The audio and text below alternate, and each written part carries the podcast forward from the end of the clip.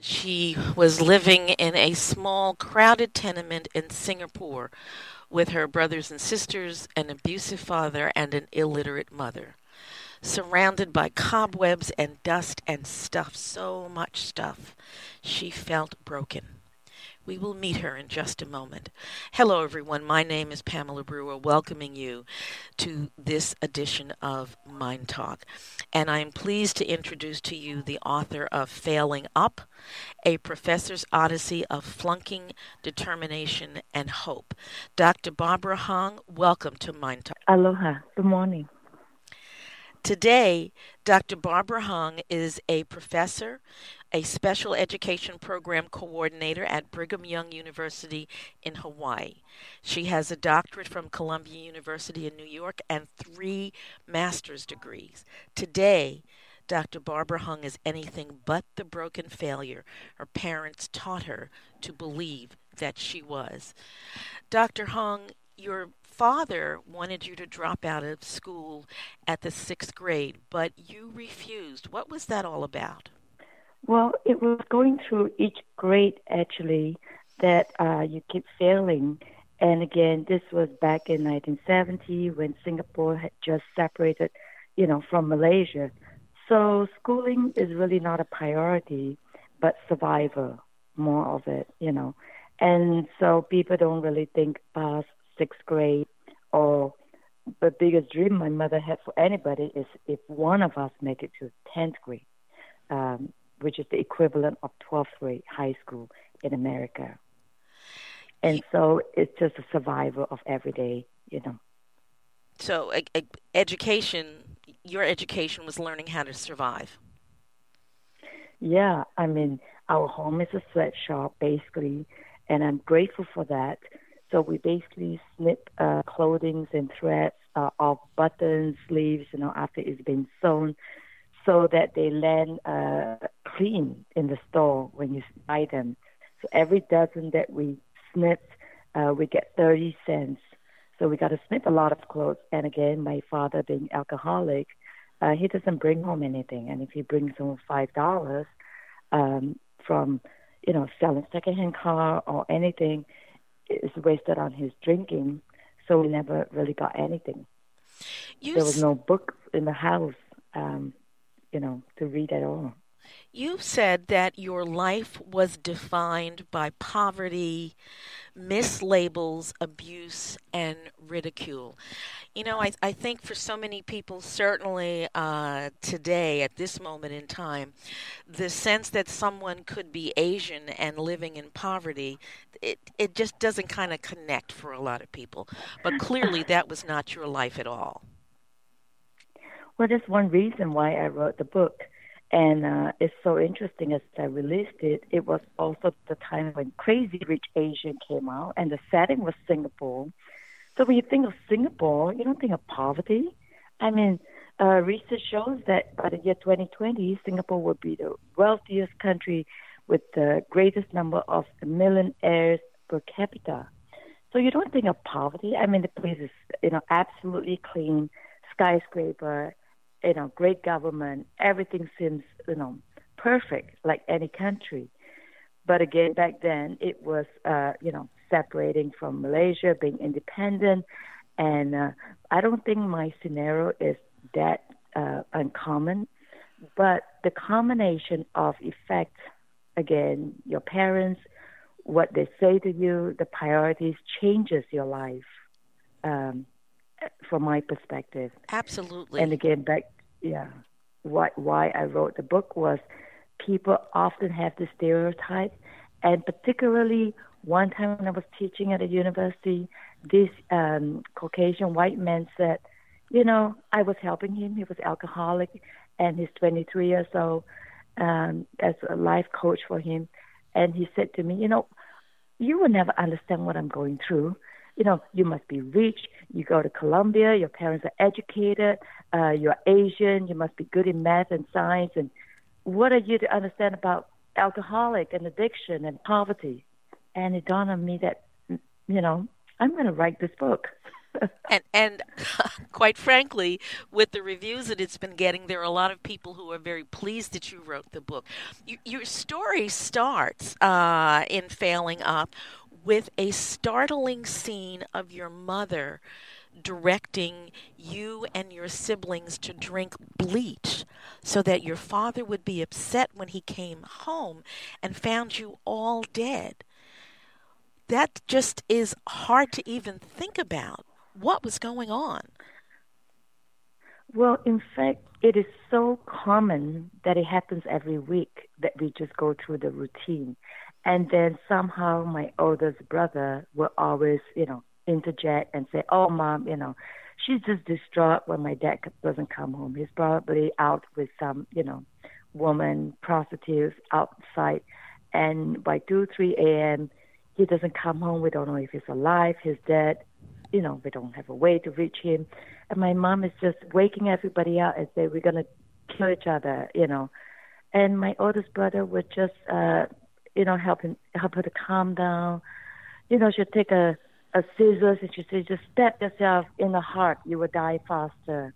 And so, you know, uh, I, I don't know, I don't understand if there will be more bleeding or whatever, but that's the way we go through. You should turn on the gas and see that we, you know, maybe smell it and die. So she come up with creative ways to try to attempt kill us. So we literally go through a routine. That's what we do you know the idea I, I know there are people listening and, and they're sort of you know brains are spinning around because it's so hard to imagine if you haven't lived it it's so hard to imagine that you're living in absolute fear but yet almost learning how to disconnect from the fear. As you said, I mean, this was a routine. This happened every week. But the idea that your mom is waking everybody up and figuring out ways for you to kill yourself, I mean, I just can't imagine what that was like for you as a little one, five, six, seven years old. I think it wasn't so much afraid as in confusion. Ah. We, I don't know, you know, like I mean, I just remember standing in a crowded, tiny space in the bathroom, and there's all these cups, and with the drink it. I said, it smells terrible, you know. I didn't even think, Mom, why are you doing this? And I just I, I just don't want to drink it because it smells terrible. I don't know what bleach is. I don't know what bleach does to the body. You know, all of this. And uh so in my mind is like, oh, I'm just so tired. You know, I don't really know this dad who doesn't come home. And again, my mom is not educated, as in she cannot write her name, so she doesn't know any other way to be a mother. Sometimes it's, it is really, we are all trying to survive. What would you say, looking back, what would you say were, was one of the primary things you learned about yourself as you were growing up? I'm going to ask you to think about that because we're going to take a break. And, but when we come back, we'd like to hear your sense of perhaps the uh, one of the more powerful lessons your parents taught you about you. Folks, this is okay. Pamela Brewer. You're listening to MyNDTALK, having a conversation with Dr. Barbara Hong, who, by the way, is in Hawaii. And I'm so appreciative of you being with us today. And Dr. Hong is author of Failing Up, a professor's odyssey of flunking, determination, and hope. We'll be right back.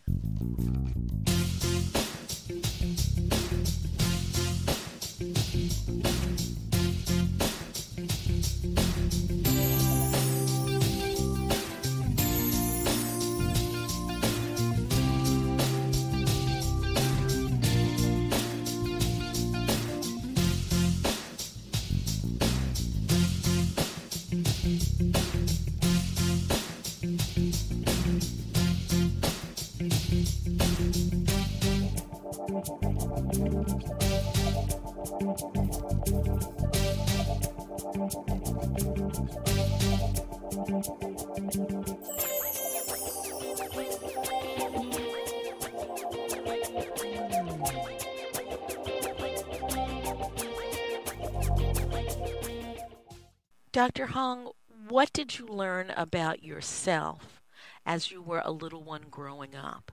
What would you say one one of the lessons your parents taught you about you?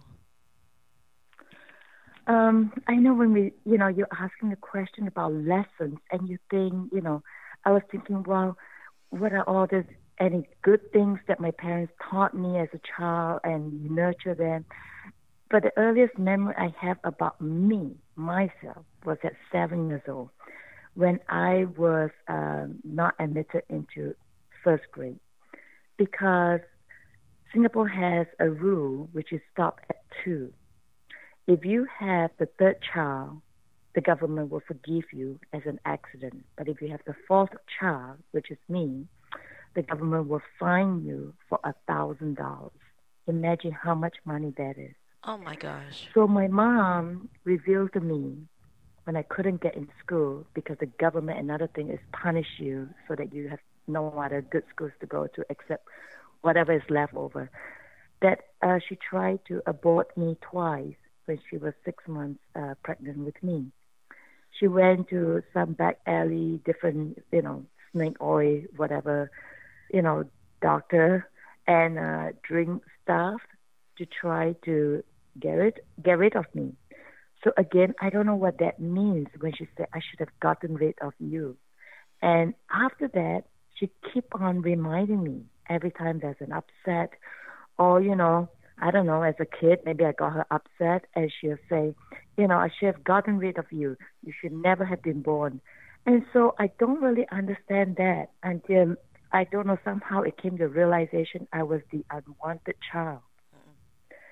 And um, so that kept with me all the time that everything I do doesn't matter because I never really should have existed. Just to hear you say that, I mean, it is such a chilling experience for anyone to have, but certainly a child to grow up in that environment along with the rest of the chaos that you were living.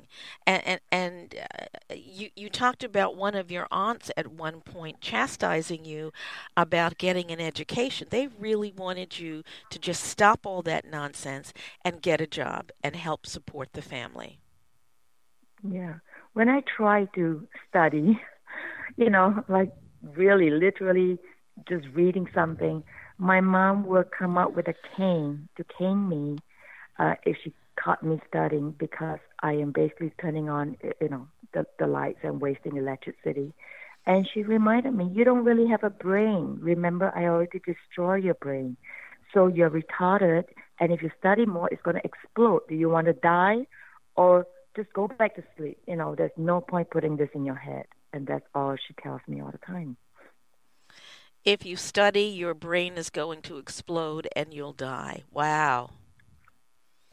Yeah, so it kind of had a fear in me, and uh, and I I don't know. I people from the outside may may see that as being cruel. I thought she was being caring about me because in the book I talk about she tried to feed me tonics you know, like Chinese brew stuff, because she perhaps feel guilty for what she did to me, and she said, let's fix that brain by drinking all this, you know, stuff that are bitter and things like that. So she doesn't have very much money, but she wanted to nurture that brain sometimes. Uh, so she's not always, you know, as much as she, she puts me down and things like that. She tells me, okay, drink this is good for your brain. Let's nurture it. Let's nurture it, you know. Uh, try to fix it basically. But again, because I turn on electricity, it's going to cost money. I cannot do that. I have to go to the balcony uh, on outside and study. And as I, you know, talk about in the book, there were drunk people and and prostitutes, and I mean, my neighbor is a prostitute. So there are a lot of, you know, strange things that happen while growing up, just in the household you know, as as I read through your story, I, I was struck by many of the lessons, and, and, and essentially, I mean, your dad was in your life, but you know, being being drunk so much of the time, he was in your life, but not really. Uh, so you really didn't have a model for a healthy relationship with a man, with a woman, with yourself. Your mom was hurtful, your dad was absent. Uh, sounds like the, the male role model you had was really your brother. Well, this uh, uh, the other the other part again in the Chinese culture, boys are treated differently than girls, you know, because they carry the generation, the last name, and things like that. So uh, they do whatever their thing. We all just went about and do our thing. We don't really have that kind of sibling relationships, uh, talking, chatting, smiling, you know, laughing, doing things together. I don't I don't recall any of that. I only remember my sister. I don't really remember a lot about my brother except that one incident that I wrote in book trying to play ghost and hide and seek. Um, other than that, I'm always, you know, so we don't really have friends, you know, neighbors. We just keep to ourselves because the rest, we don't know who they are. Like I say, my neighbor is prostitute. We don't talk to them, and all of that. Uh, so it's just coming home from school and snipping clothes, and and then routine goes on like that. At, at one no point, role model, like you said. Yeah, mm-hmm. at, at, at one point, your mom said to you that if people were nice to you, they want something from you. She taught you to never trust anyone. How yeah. how did you go from so much pain and so much chaos to, as I said in introducing you, now uh, possessing not one degree, not two, but four degrees. How was that possible? Um, again, trust in people is very difficult when your whole life you don't even know what that feels like. But particularly in 10th grade, I flunked a major exam. It's called the Cambridge exam.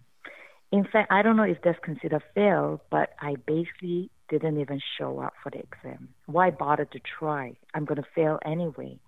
And it was the most humiliating time of my life because everybody would have gone on and wore a different uniform. But if I were to repeat that grade, I would wear the same uniform and everybody would know that I ah. didn't pass.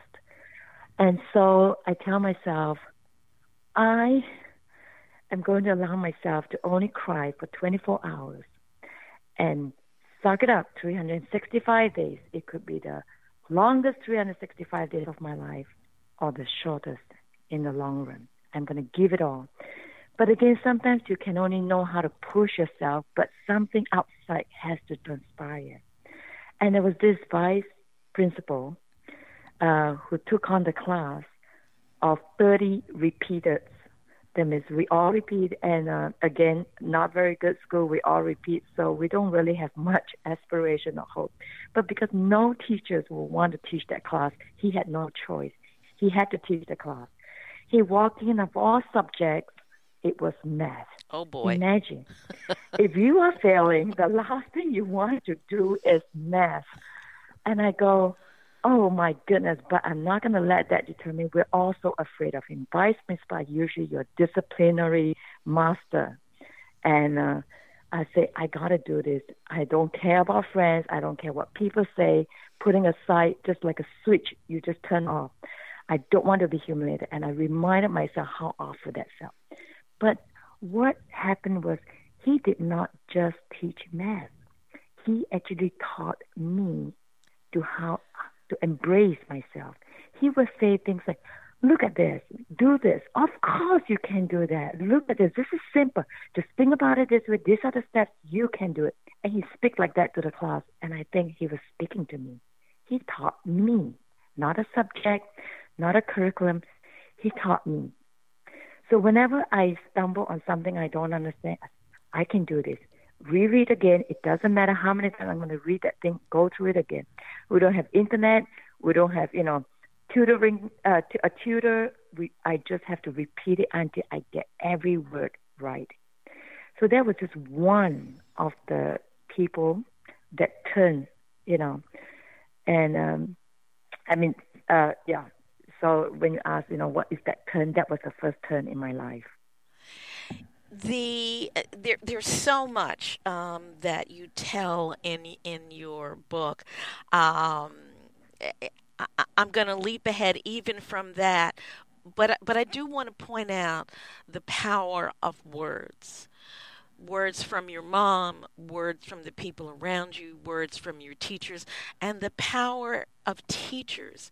And we all teach each other in different ways. And again, your, your book really speaks to the power of words and teaching and and now you today are a teacher touching so many lives yourselves. I want to fast forward to this guy you met named Steve.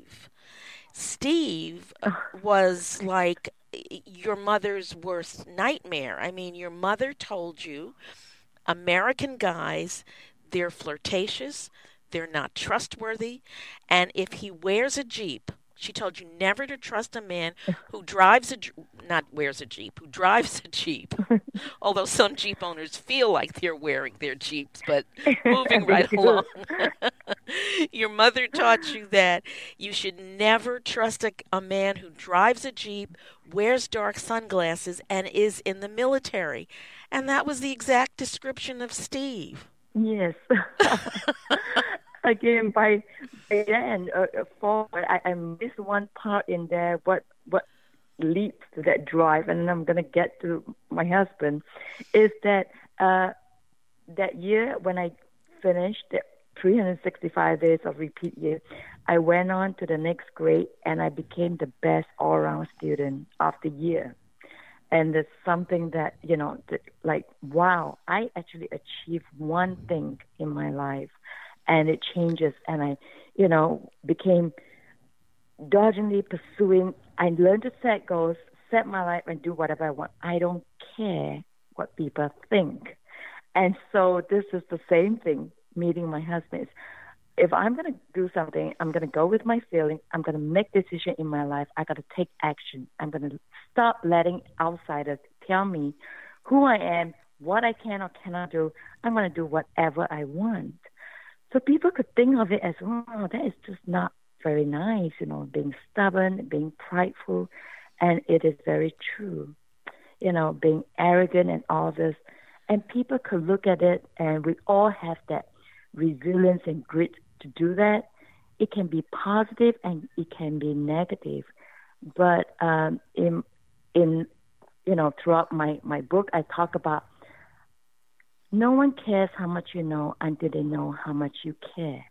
Is when I learned that the reason why these people, and I call them accidental angels that came to my life, is that they care about me. Not because I'm stubborn, not because I'm, you know, persistent and resilient. It's me as a person. So we need a combination of both of that uh, in order to do good no point excelling and being smart and wealthy and all this, and then you know you don't do good for anybody. You don't care about anything. Absolutely. So Steve was, you know, that character is that I'm going to do it. I see something good in him. I'm going to marry, even though it's going to defy, you know. But it was something that I own. Dr. Hong, we're going to take a break and we will be right back. Folks, stay where you are. This is Pamela Brewer, and you're listening to MyNDTALK.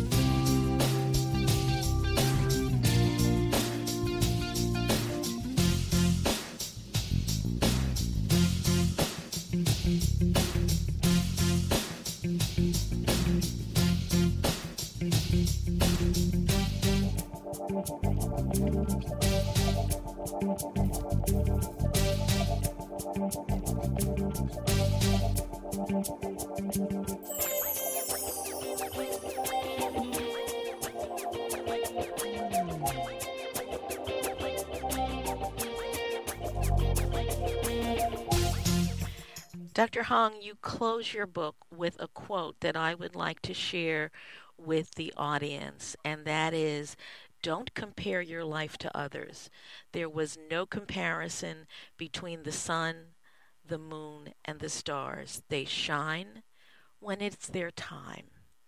And what a wonderful way to sort of close out failing up if there's one thing that you would like for for listeners to get from your story today and, and from what you have written, what might it be? Um, to add to that quote, there must be darkness for stars to shine. Always remember that in your mind. Don't avoid things that are negative, that are that you feel, that you don't like, that you're afraid of. Is to go forth, develop the attribute. It's not so much the destination, but the transformation of who you are that gets you through life. You know, and in failing, is you are still falling forward. You are still moving forward. It's a matter of picking yourself up. Um, I talk about, you know, uh, not in the book, but as I share about the book, it's like riding a bicycle. The more you feel that if you look down and you think that you're falling and out of balance, is when you need to keep riding that bike. And that's how you stay forward and going forward. And so that's the important message that I hope the audience will get out of it. Dr. Hong, how do people learn more about your book and the things that you're doing? They can go to my website at barbarahong.com. And, and can, uh, also that's. Can you sorry. spell your name for us? B A R B A R A H O N G. Okay. Yeah. BarbaraHong.com.